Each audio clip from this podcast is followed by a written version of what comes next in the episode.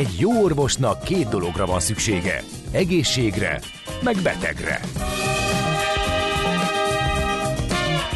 Folytatódik a minden hétköznap reggel jelentkező tünet együttes. Millás reggeli, a gazdasági Muppet Show. Mindennapi orvosság sorvadás ellen. Kérdezze meg orvosát, gyógyszerészét.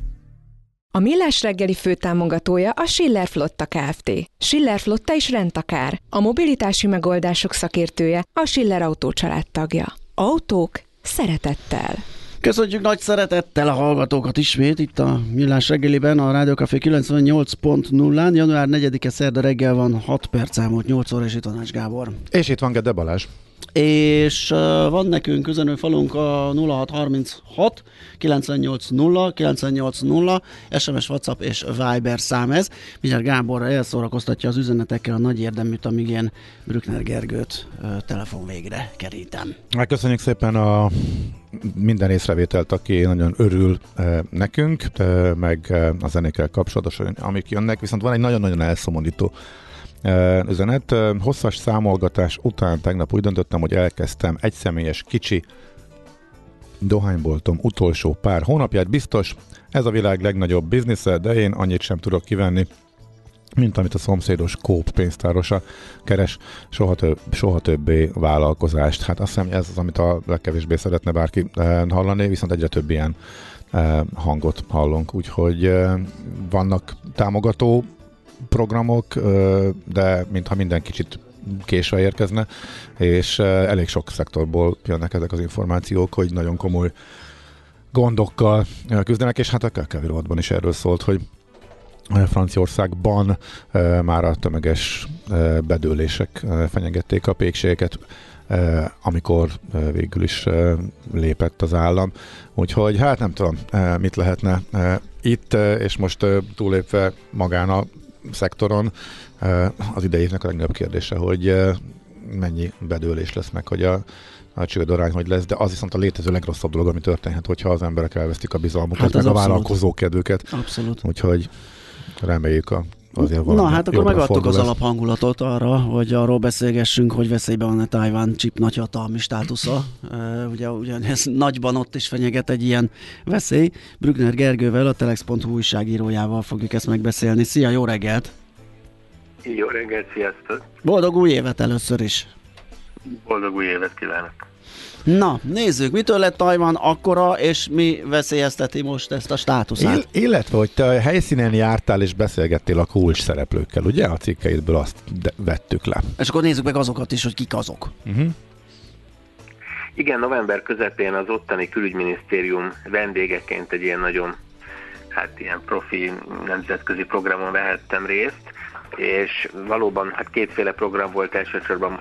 Politikai vezetőkkel találkoztunk, beszélgettünk, illetve gazdasági helyszíneket látogattunk, félvezetőgyárat, szélparkot, egyéb elektronikai céget, viszkigyárat is, ami különösen érdekes volt. Igen, de nagyon sűrű programunk volt, nagyon érdekes volt, nem is csak amiatt, mert ugye tényleg nagyon külügyminiszter mellett még három további miniszterrel, meg hát mindenféle think tank vezetőjével tudtunk beszélgetni, hanem nekem az is érdekes volt, hogy nagyon más típusú újságíró csapat vett ezen részt, hiszen ugye Tajvannak vannak ilyen úgynevezett barátai, az a néhány kicsi ország, amelyik elismeri Tajvan független országnak, és hát ezekből a baráti országokból gondoljatok itt, nem tudom, Szent Louisra, Tuvalura, Guamra, hát ilyen helyekről is voltak újságírók, nem valószínű, hogy más sajtóúton mondjuk ilyen országokból szerezhetnék barátokat vagy kollégákat.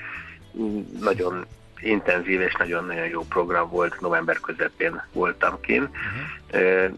Hát visszatérve a kérdésre, hogy ugye ezt a bizonyos félvezetői világvezető posztot hogyan szerezték meg, egy átfogó mondattal nekem ugye a legérdekesebb az volt, hogy ez mennyire hát gyakorlatilag egy jó példa, vagy egy minta is lehet arra, hogy egy, egy ország részben tudatos, részben a piaci szereplőknek teret adó politikával, hát miképpen talál egy olyan pozíciót, amivel nem hívja ki versenyre a világ legnagyobb cégeit, hanem egyfajta partnerré válik, ugyanakkor nem is beszállítóvá, tehát nem pusztán egy ilyen összeszerelő üzem, hanem saját márkákat, saját innovációt visz, csak ezek annyira, hát nevezzük kicsi egységeknek, vagy olyan beszállítói pozíciókba tud kerülni, ami egyszerre innovatív, de mégsem azt érzi benne mondjuk egy amerikai, egy európai, egy japán elektronikai cég, vagy egy nem tudom, számítástechnikai cég, hogy most egy versenytársunk van, nem, ezek be tudtak épülni minőségi módon a nagy ellátási láncokba. Ami nekem talán a legérdekesebb fogalom volt, nem ismertem korábban, ez a fordított agyelszívás, tehát Tajvan egy kifejezetten fejletlen és szegény területe volt a világnak, de nagyon ügyesen fektettek úgy az oktatásba, hogy rengeteg tajvani került ki amerikai egyetemekre, sőt helyezkedhettek el amerikai cégeknél, és amikor az a megismerve az amerikai, nem tudom, vállalkozási lehetőségeket abba az üvegplafonba ütköztek, hogy ott nem ők lesznek a, a cégvezetők, nem ők lesznek a, a, a, a tulajdonosok, akkor hát indult egyfajta, nevezzük mozgalomnak, de ezek persze egyedi történetek, hogy nagyon sokan a megszerzett tudásukkal visszamentek Tajvanra, ott vagy magántőkét, vagy állami tőkét szereztek cégindításokhoz, és a 70-es, 80-as években volt egy nagyon erős hullám, amikor rengeteg ilyen, hát Amerikából visszacsávított tehetséges mérnök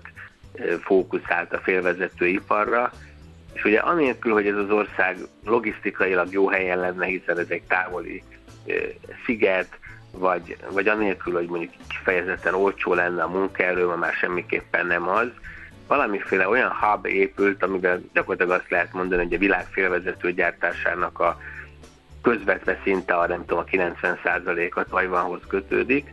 Nem is csak tajvani cégekhez, hanem kifejezetten Tajvanhoz, tehát ugye a gyártás is nagyon sokszor ott történik, és ezt egyfajta ilyen, hát szilícium pajzsnak is nevezik ma már, tehát a tajvaniak úgy gondolkodnak, hogy az egyik legnagyobb biztonsági faktoruk az, hogy mivel az egész világ beleérte Kínát, az Egyesült Államokat, Japánt, tőlük veszi a félvezetőket, emiatt azért mindenkinek fontos az, hogy ne hát essenek például egy invázió áldozatának.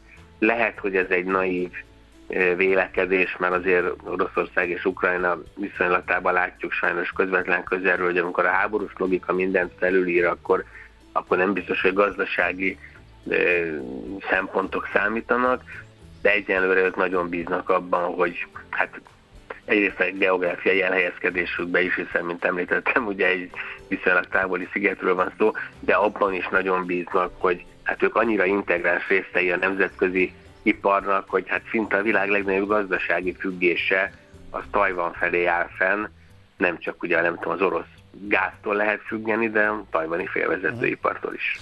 Ugyanakkor viszont Amerika egyrészt eh, Kínával szemben védeni próbálja eh, Tajvant, ugyanakkor gazdasági oldalról meg neki sem annyira érdeke az, hogy ennyire eh, oda összpontosuljon a gyártás, és Amerika pedig próbálja mindenhonnan hazavinni a gyártást, és a félvezető... Ugye ez már a Covid óta az ellátási láncok problémája, akkor kiderült, hogy nem túl egészséges ez a rendszer, ami kiépült, ugye, hogy a gyártások gyárakat kihelyezték a nagy cégek Ázsiába, onnan szerzik be az olcsón előállított alkatrészeket, történik egy ilyen világszintű probléma, és már is megáll az élet. Így módon viszont Amerika gazdasági értelemben konkurencia és egy erős visszaszívó erő próbál most lenni ehhez. Mit szólnak, vagy hogy vélekeznek ezzel ellen tajvaniak?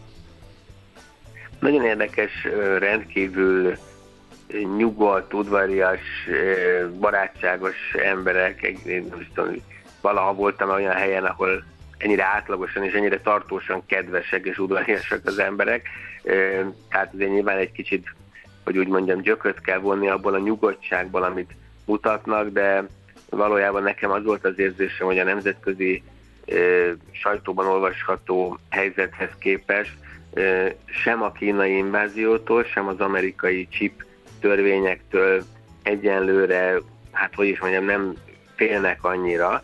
Tehát ugye itt két dolog megy szerintem párhuzamosan, tehát valóban részben a Covid, részben akár ez a bizonyos geopolitikai feszültség ráirányította a figyelmét a világnak arra, hogy mennyire kiszolgáltatott ennek az ellátási lánc ezen sérülékeny elemének, de ugye nem csak arról van szó, amit az USA esetében látunk, hogy kifejezetten szabályozással próbálná a saját félvezetőiparát felépíteni vagy védeni, tehát egyfajta ilyen hát távoltartással vagy saját félvezetőgyártás kiépítésének kedvező jogszabályjal, de ugye van egy nagyon-nagyon intenzív dolog, és ez tényleg a világ minden nagy gazdaságát érinti most, hogy az Egyesült Államok, Németország és például Japán is hát gyakorlatilag udvarról a legnagyobb tajvani felvezető gyárnak, hogy, hogy velük építsen az adott országban, már mint az adott erős gazdaságban valamilyen félvezető gyárat. Hát a legnagyobb az arizonai, amit most nem olyan rég,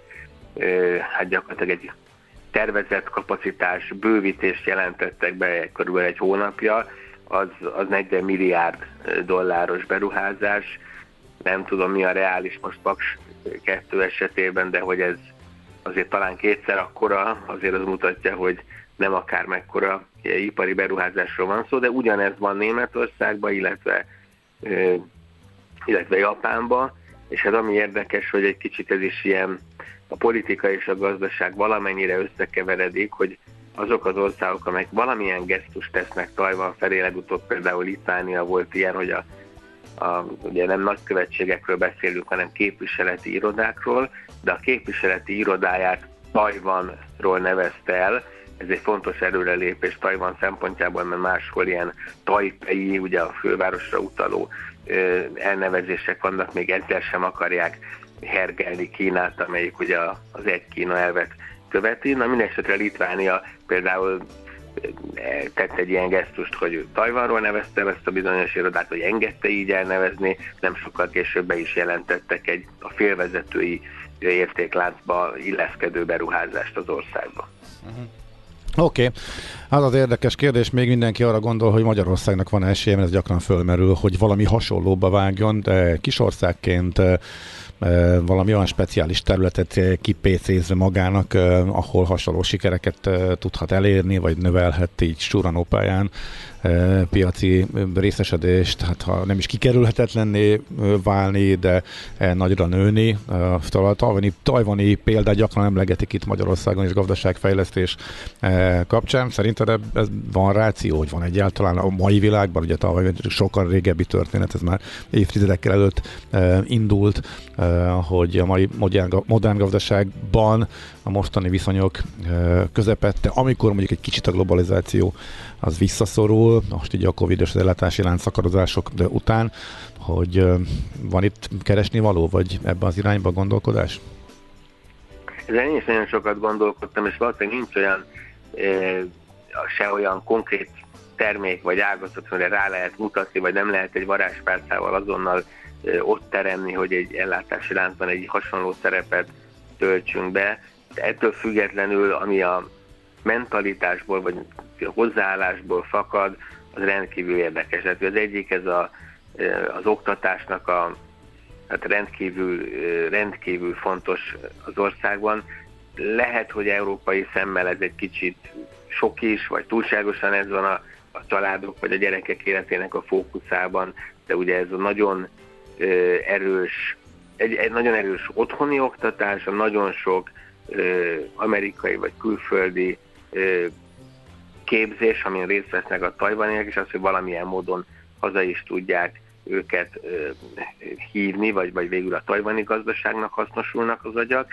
Nekem nagyon érdekes volt, megint kicsit általános dolgot mondok látszólag, de talán nem az, hogy mennyire boldogak a, a, a demokráciával, tehát visszatérő élményem volt, hogy gyakorlatilag ugyanakkor, nem tudom, 87-ben változott egy, egy autoriter államból demokratikus területé Tajvan, és ők még, hát ez nagyon boldogan élik, meg nagyon fölfelé megy ennek az image rendkívül büszkék arra, hogy akármit gondolnak is például az országot sokáig irányító csankajsekről vagy másról, teljesen eltérőeket gondolnak, de itt az a fontos, hogy mindenki elmondhatja a vélemény, ezért választás volt, amikor kim voltam.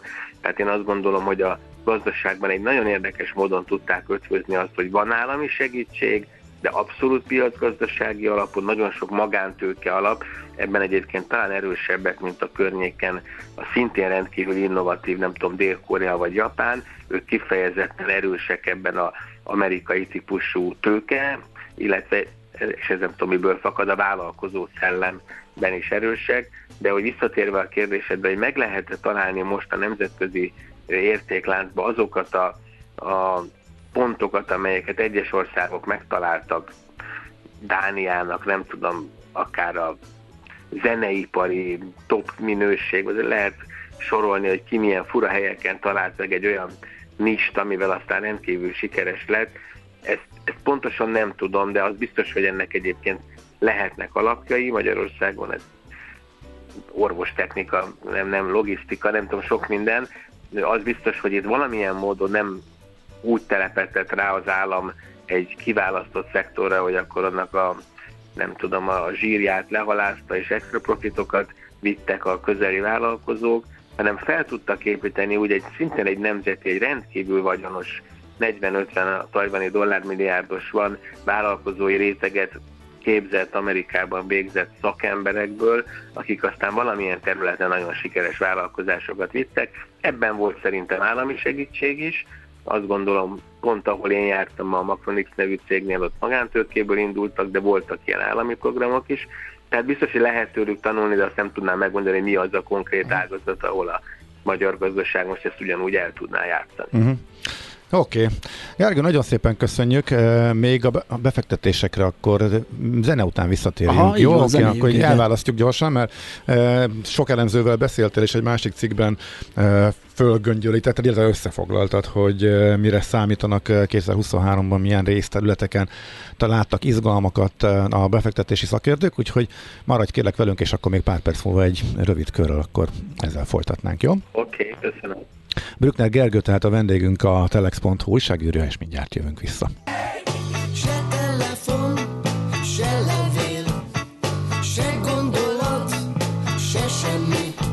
Ha mégis, üzenj nekünk! A Rádiókafé SMS száma 30 6 980 980. Memory, memory, memory, De akkor továbbra is befektetési kilátások 2023-ra, és továbbra is Brückner Gergely, a Telex.hu újságírója, aki a minden igaz ismét itt van velünk. Szia! Hello, sziasztok. És minden igaz. Na beszélgettünk egyrészt mi is e, szakértőkkel, elmondtuk az alapot, tehát beszélgettünk az állampapírokról, az infláció követő e, állampapírokról, hogy ezen felül e, mit javasolnak a szakértők, írtál egy érdekes e, cikket rengeteg szakértővel beszélve, mi jött le neked összességében?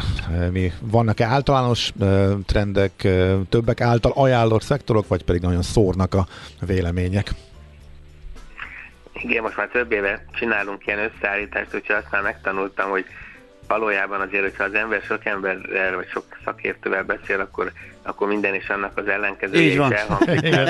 Amerika, USA, rövid táv, hosszú táv, ezek mindig ö, mindig együtt járnak, ugyanakkor most azért éreztem egy-két olyan, olyan csomósodást, ami talán kiemelhető. Uh-huh. Az alapgondolat szerintem az volt, ami egy nem tudom, rockszámot idézve, ugye ez, a, ez az annál jobb, itt minél rosszabb, tehát gyakorlatilag annyi, annyira erősen negatív volt a 2022-es év, hogy ez egy csomó területen olyan árazást hozott, hogy már egy kis jó hír is e, alapvetően egy, egy, egy, egy intenzív emelkedést ígérhet. Tehát mindenek előtt ugye a magyar részvénypiacot többen ajánlották, aminél hát alapvetően az volt a gondolat, hogy mind a háború közelsége, mind az uniós forrásokkal kapcsolatos tárgyalások azért egy, egy erős alulárazottságot, diszkontót, egyfajta bizonytalanságot árasztak be, ebből azok a hát jobban megütött részvények, akár az OTP,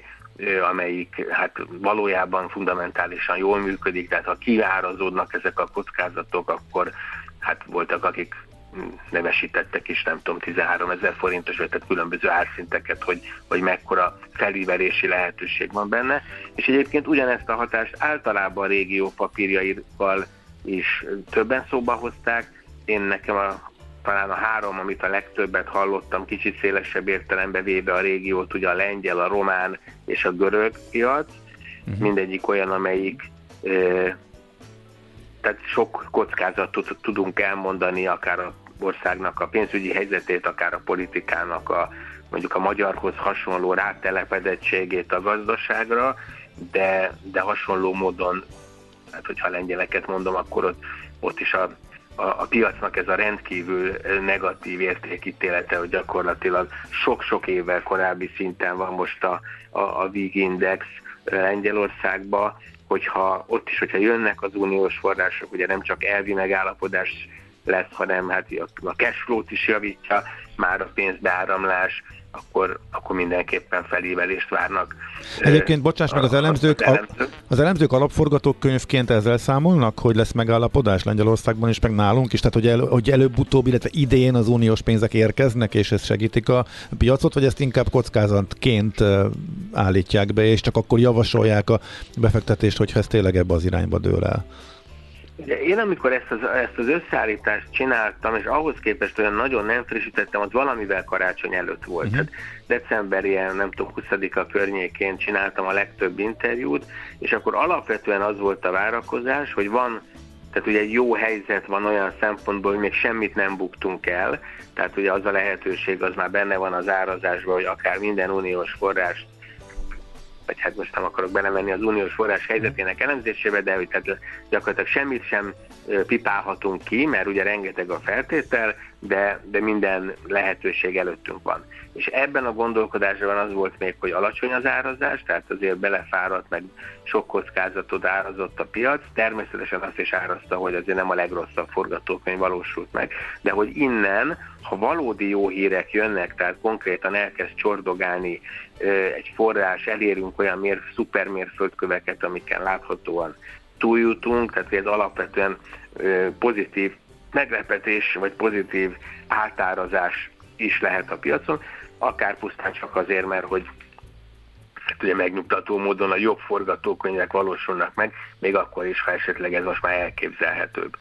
És akkor ugye gyakorlatilag ennek a, még továbbra is ebben a gondolatban, hogy egy negatív helyzetből indulunk, ennek azért mindig vannak olyan javaslatok is, hogy hát a jól kiszámítható osztalékpapírok, amelyek egy esetleg már nem annyira vágtató, nem felfelé vágtató kamatkörnyezetben egy magasabb osztalék hozzám az, megint vonzóbbá válik, vagy hogyha recessziósabb, most nem akarok recessziót mondani, mert ugye nyilván eltérő régiók, eltérő kilátások vannak, de hogyha egy ilyen környezet van, akkor ilyen, hát ilyenkor mindig azt szokták mondani, hogy közművek, gyógyszeripar, vagy azok az alapvető fogyasztási cikkek, amelyeknek a kereslete nem fog annyira visszaesni, ha jól emlékszem, valahogyan úgy fogalmazott az egyik, egyik ellenző, hogy amikor új tévét nem vesz a család, akkor azért WC papírt ugyanúgy vesz, tehát valószínűleg ezeknek a tehát ezek relatíva, relatíva ezek a cégek jobban teljesíthetnek, mint azok, amelyek hát így a boomra, meg a, a nagy optimizmusra. Tehát akkor vált, a változatlanul a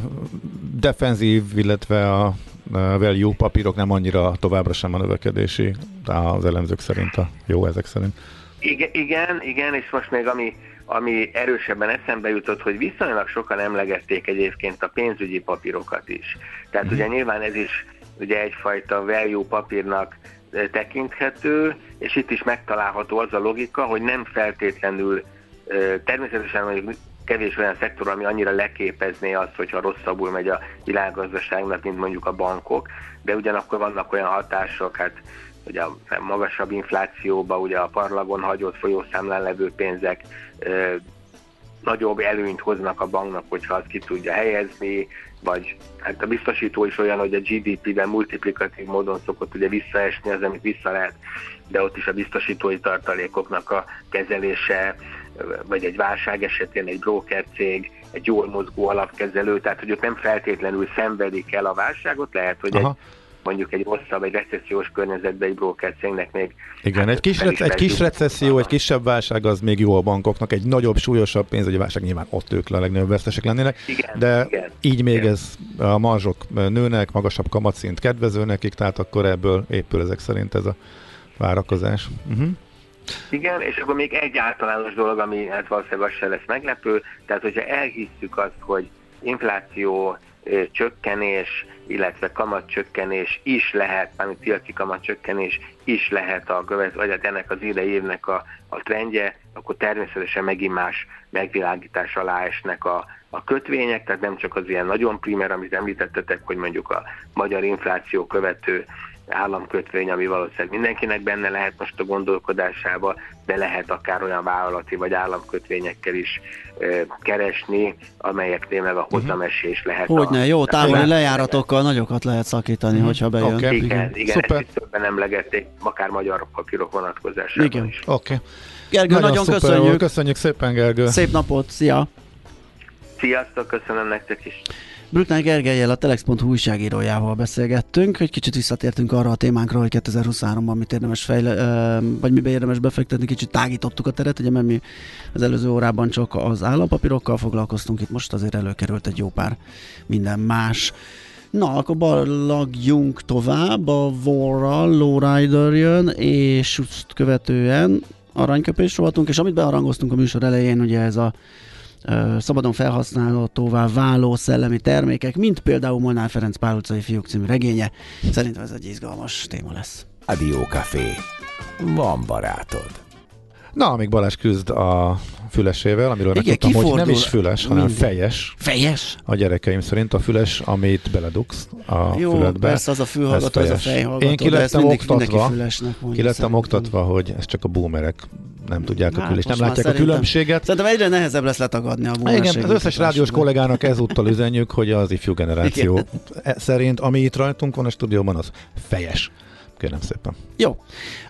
Viszont gondolkodom, tehát vagyonrovatunk kezdődik, szabadon felhasználhatóvá válik a Pál utcai fiúk című regény, meg még egy csomó minden más, és nem csak regény.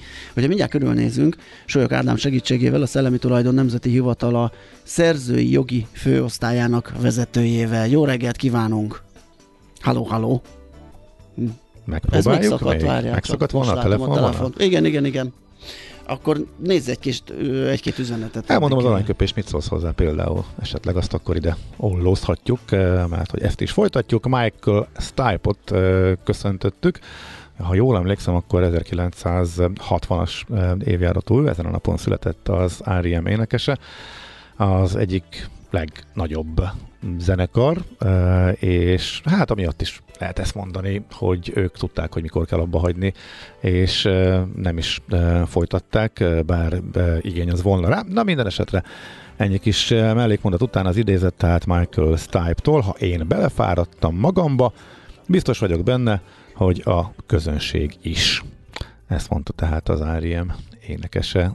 Egyszerre, hát nyilván abban az időszakban, amikor a zenekar már nem tudta, hogy vannak-e új inspirációk, vannak-e új ötletek, folytassák-e, vagy pedig abba hagyják, és hát tudjuk, hogy mi lett a, a döntés, de hát azt megelőzően egy elképesztő életút van mögöttük. Nos, újra hívtam Súlyok Ádámot, az STH szerzői jogi főosztályának vezetője, ő, és szerintem most már itt a telefonvonalunk túlsó végén. Jó reggelt kívánunk! Így van, itt vagyok, jó reggelt Szuper! Kívánok. Na hát boldog új évet először is! Még csak négy Boldog nap éve. telt el az évből, úgyhogy ilyenkor még szerintem a jó kívánságok helyükön vannak. De nézzük meg, hogy mi történik a szellemi tulajdon, a szerzői joggal így az év elején, és akár annak a szabályszerűségét is, hogy mit teszi lehetővé, hogy a Pál utcai fiúk, például Molnár Ferenc regénye, de még egy csomó minden más szerzői jogi védelme mondjuk lejár, vagy, vagy a, a, a, nem is biztos, hogy jól mondom. Mindjárt megnézzük, hogy mit lehet ezzel kezdeni. Jól mondtad, jól mondtad. Jól, tehát az jár le, igen. A, így van, így van. Tulajdonképpen a január 1 az a szerzőjogi világban egy eléggé fontos dátum, ugyanis számos mű van, ami ettől az időponttól kezdve szabadon felhasználható. Mert tulajdonképpen minden egyes szerzői műhöz, legyen az egy irodalmi mű, egy zenemű, egy filmalkotás, akár egy építészeti alkotás, a jog, a szerző jog társít egy védelmi időt és tulajdonképpen ez az a védelmi idő, ami uh, január 1-én bizonyos művek esetében letelik. Ez milyen 2024 hosszú? január 1-én is lesz. 2025. január 1-én is lesz, de most egy nagyobb csokor most járt le. Ez egy 70 éves védelmi idő, amit úgy kell kiszámolni, hogy a szerző halálától számított következő év első uh-huh. napja, hogyha egészen pontosan szeretném definiálni, vagyis tehát mi, miután elhunyt a szerző, onnantól fogva indul az óra, és 70 évet kell várni, amíg szabadon tudjuk felhasználni a műveit. Hát ezért mindig január 1 mert van ott egy ö, tört év, amikor... Így van, nagyon-nagyon nagyon bonyolult lenne úgy számítani, hogy mondjuk augusztus 15-én elhuny a szerző, ezért azt mondja a törvény olyan fordulat, hogy a halálát követő év első napját, valamint a január 1, onnantól számított 70 év. Világos. Na nézzük akkor ezt a listát. Nyilván a Pál utcai fiúk nagyon sokat mond mindenkinek, és hát ez egy, ez egy nagyon komoly mű, ami én szerintem mindenki olvasta, vagy látta, vagy hallotta, ezerféle feldolgozása van. Mit lehet kezdeni ilyenkor ezekkel a művekkel, és milyen egyéb, ugye itt, ha jól látom a listát, nem csak regények vannak, hanem... Ah, nem, Igen, hogy akkor nem, nem. mit jelent ez, hogy azt jelenti, hogy eddig, ha valaki ki akarta adni például könyv formájában, akkor engedély kellett rá, és mostantól meg bárki kiadhatja, vagy itt van például az 1-2-3 a színpadi művek között, amelyet régóta, évek óta játszik például az Átrium Színház, és akkor mostantól már bárki úgy dönthet, és nem is kell semmit kérnie. Tehát mi, mi, mi a fő változás most, hogy Uh, Tulajdonképpen az a fő változás, hogy ha lejár az a védelmi idő, akkor úgy hívjuk ezeket a műveket, hogy a közkincs. Tehát a, köz, a társadalmi közös kincsbe, tehát a közös kulturális kincsünkbe kerülnek be ezek a, ezek a művek, vagyis azt jelenti, hogy mindenki, aki szeretné ezeket felhasználni, szabadon felhasználhatja. Mm. Ami szerzőjogi szempontból nyilván egy felhasználás. Tehát az, hogy én olvasok egy könyvet, az nem felhasználás, de ha mondjuk ezt a könyvet többszörözöm, beviszem a boltokba, eladásra terjesztem, fölteszem az internetre, beszkennelem, lefénymásolom, úgy teszem fel az internetre. És felolvasok mondjuk, mondjuk nagy közönség előtt. Mm. Az is az, az is az, igen, az egy, az egy nyilvános előadás, igen. az is szerzőjog értelemben felhasználás. Tehát ezeket innentől szabadon megtehetem. Nyilván azért nem egy, nem egy olyan fajta ö, korlátlan felhasználásról beszélünk, hogy akármit megtehetek azzal a művel, hiszen például Molnár Ferenc, ö, mint a, mint a Páloci az eredeti szerzőit mindig és minden körülmények között fel kell tüntetni, akkor, amikor ezt a művet felhasználom. Tehát a felolvasás elején mond, közölni kell, hogy ez Molnár Ferenc műve, ahogyha a színpadra viszem, akkor, akkor ott is a prospektusokon, stb., ahogy ugye a szokásos módon fel lehet tüntetni, fel kell tüntetni, hogy itt Molnár Ferenc művéről van szó. Szóval a szerzőnek a névfeltüntetési joga az továbbra is él, függetlenül attól, hogy ez a 70 éves védelmi idő ez már eltelt, illetve arra is nagyon kell figyelni, hogy amikor mondjuk bizonyos karaktereket mondjuk megváltoztatok a műben, mert azzal, hogy szabadon felhasználtam, nem csak magát a Pál utcai fiúkat, hogyha már a példánál maradunk, művet használom fel, hanem arra is lehetőséget kapok, hogy kreatív módon az én egyéni gondolataimat is hozzáadjam ahhoz a műhöz. Ha mondjuk színpadra szánom, vagy mondjuk valami olyan más dolgot csinálok vele, mondjuk egy festészeti alkotásnál például kicsikét átszínezem a képet, vagy, vagy hasonlók, arra nagyon kell figyelni, hogy ez azért ne legyen olyan mértékű változtatása az eredeti műnek, ami már sérelmes lehet mondjuk egy jó hírnévre. Akkor lehet, hogy az építészeti alkotásokat is így kell értelmezni, mert ott az nekem kicsit uh, furcsa volt, hogy mondjuk egy palatonyos házakkal mit kezdek én, hogy most uh, lejött róla. Így van, a... így van. Az, az tehát motivumokat átvehetek például. Motivumokat, így van, így van. Tehát mondjuk egy homlokzat, ami mondjuk visszatükrözi. Tehát minden építésznek, ugye az építészeti nagyságoknak azért van egy saját építészeti stílusuk hogyha ezekbe az építészeti stíluselemekbe nagyon belenyúlok, akkor gyakorlatilag stílus elvesztette az épületet, senki nem fogja fölismerni, hogy az eredetileg mi lett volna. Tehát ezekre az integritásvédelmi ö, ö, ö, jogokra attól még ugyanúgy ügyelnünk kell. Meg ugye arra, hogy a, természetesen, hogy a, hogy a neve az föl legyen. Világos. Ez a, hiába építem át az épületet. Ez a 70 év egyébként, ez mennyire standard, vagy mennyire más-más a szabályozás a különböző országokban, a világ különböző pontjain? Hát ez egy, ez egy, ez egy nagyon, nagyon érdekes dolog, mert ez Magyarországon 94 előtt 50 év volt, 94-től viszont 70 év lett, ahogy egyébként az Európai Unió szinte valamennyi tagországában annyi, egy védelmi idő irányelvnek köszönhetően de például Mexikóban 100 év.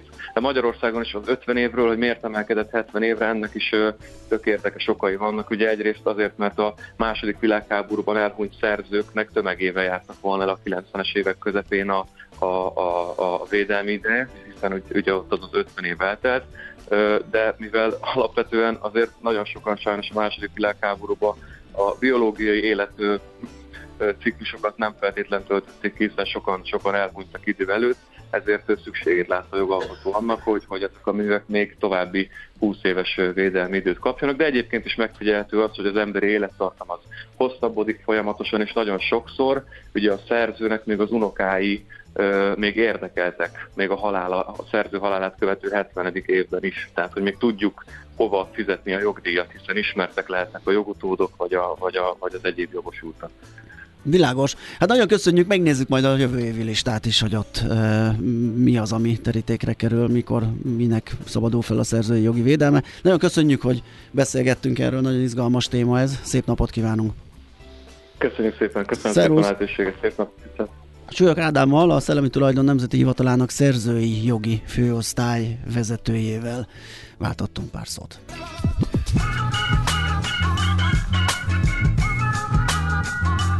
A Rádiókafé 98 lett. Maradhat? Nos kérem, menjünk tovább a piaci hotspot rovatunkkal. A telefonvonalunk túlsó végén Kababik József üzletkötő. Szia, jó reggelt! Sziasztok, szép reggelt mindenkinek! És boldog új évet kívánunk! És boldog új évet! Na, ö, mivel indítunk? Mire érdemes ránézni? Milyen sztorik vannak, amire érdemes figyelni most? Na, hát kérem szépen elindult az év, és azért nem is akár hogyan rögtön elég, elég sok esemény volt. Egyrészt ugye itt a, még tegnap előtt Kínából nem olyan túl jó ilyen beszerzési menedzserindex adatok jöttek ki, ami a gazdaság lassulására utalt. Hát ott tudjuk Covid szigorítás, aztán most ugye kiengedés van. Elég nehéz helyzetben vannak így is ugye a megbetegedések miatt és ezért ez rányomja a bélyegét a, a gazdaságra. Ez egyik fontos, ami így, ki, ami így kijött adat. A másik, hogy inflációs adat, és ez határozta meg a tegnapi napot. Ugye Németországban kijött az infláció 11,3-ról 9,6-ra esett, ugye ez most már Aha. decemberi előzetes adat, eddig 10,2-t vártak, tehát csökkent, és még jobban csökkent, mint ahogy várták, és ugye az októberben volt a tető 11,6-on, tehát itt is, mint Amerikában is elmondhatjuk, hogy ez egyértelműen csökken a, Eh, az infláció, és ennek azért eh, örültek a befektetők, eléggé eh, sokat tudott emelkedni a DAX, és most is pluszban készül nyitni. Jönnek majd pénteken az eurozóna inflációs adatai, ma, ma a francia ezekben a percekben jelenik meg, valószínűleg az is jó lesz, a spanyol is jó lett, és ott egyébként is hát elég kicsi volt az infláció a többiekhez képest, úgyhogy ebben bízhatunk, ez azért fontos. Persze. Sokat fogunk idén az inflációról hallani, de még inkább a kamatpálya csúcsáról, és ehhez kapcsolódó adat, hogy a török inflációs 84,4-ről csak 64,3 lesz, tehát hogy elég jelentőset csökkent, úgyhogy inflációs pálya az lefelé tart általában a világ nagy részében, nem mindenütt persze nyilván, de előbb-utóbb mindenhol ez fog bekövetkezni. Szóval elindult a kereskedés, ugye ma már teljes nap van, Japánban is van kereskedés, ugye teg, hétfő még nem volt mindenhol, tegnap már volt Kínában is, ma már Japánban is, Japánok másfél százalékot estek, ott ugye az van, hogy a kötvénypiacra be kell avatkozni a jegybanknak. Hongkong is elindult 3 százalékos plusszal, ők jól indítottak. Na és kettő cégről kell beszélnünk, és hát hasonló történet, az egyik az Apple, az Apple elég jelentőset esett tegnap, mégpedig 3,74 százalékot, 125 dolláron zárt. Ugye az a gubanc, hogy ugye már decemberben is az volt, hogy le kellett tárni a gyárban, mindenféle problémák voltak a Covid-dal, meg az lezárásokkal kapcsolatosan, úgyhogy nem is üzemelt 100%-os kapacitással, és most meg igazándiból az a hír, hogy a beszállítók szóltak, hogy nem is nagyon kell annyit gyártani uh, igénybeli problémák uh, merülhetnek kicsit az az érzésem. Uh, az baj. Mármint baj. részvényes szemszögből az ez, baj. Ez bizony az a nagyobb baj, baj. és uh, szerintem ez a nagyobb baj, én ezt így érzem, és uh, hát ugye már 30%-ot esett a csúcsától, azzal még jól teljesített az Apple, mert rátérnék hasonló témában a mindannyiunk által szeretett Teslára is, ugye, mert hogy kijöttek az értékesítési adatok, és ugye több érdekes dolog is van benne, 405 ezer autót adtak el, ez egyébként elég komoly növekedés, de hát 421 ezerrel számoltak az elemzők, azért ez egyértelműen kisebb. Azért nem tragikus persze én szerintem, hogy ekkorát essen a papír. Nagyjából 1,31 millió autót értékesített tavaly egész évben, ami 40%-os növekedés, ugye jól hangzik, de hát ez is elmarad Elon Musk 50% fölötti növekedési tervétől. Hát igazándiból ez sem a nagy probléma. Igazándiból a nagy probléma az az, és ez kicsit hasonlít az Apple-höz, csak talán jóval erősebb, hogy ugye kevesebbet gyártottak, voltak ott is ugye Kínában problémák Covid miatt, ugye karácsonykor hamarabb le is állították itt karácsony előtt a, a gyártást, de az igazi gond az az, hogy keresleti oldal probléma van, elég, elég egyértelmű. Tehát kevesebbet gyártottak, de így is kevesebbet adtak el a tervezetnél, tehát majd, hogy nem készletek kezdenek kialakulni. Tehát, hogy annak ellenére, hogy, hogy ugye többször, tehát egyrészt volt támogatás Pál Kínában, ugye sok helyen most is van, és ez, a, ez az igazán rossz hír. Tehát hogy először hallunk ilyet, hogy, hogy, a, hogy a, tehát nem az van, hogy óriási, hatalmas várósorok, és az még nő is ez a várósor, hanem, hanem egy piciként ez csökken. Kicsit az elektromos autózás terén lehet, nem biztos, és én vélemény kezdünk odaérni, hogy ez a,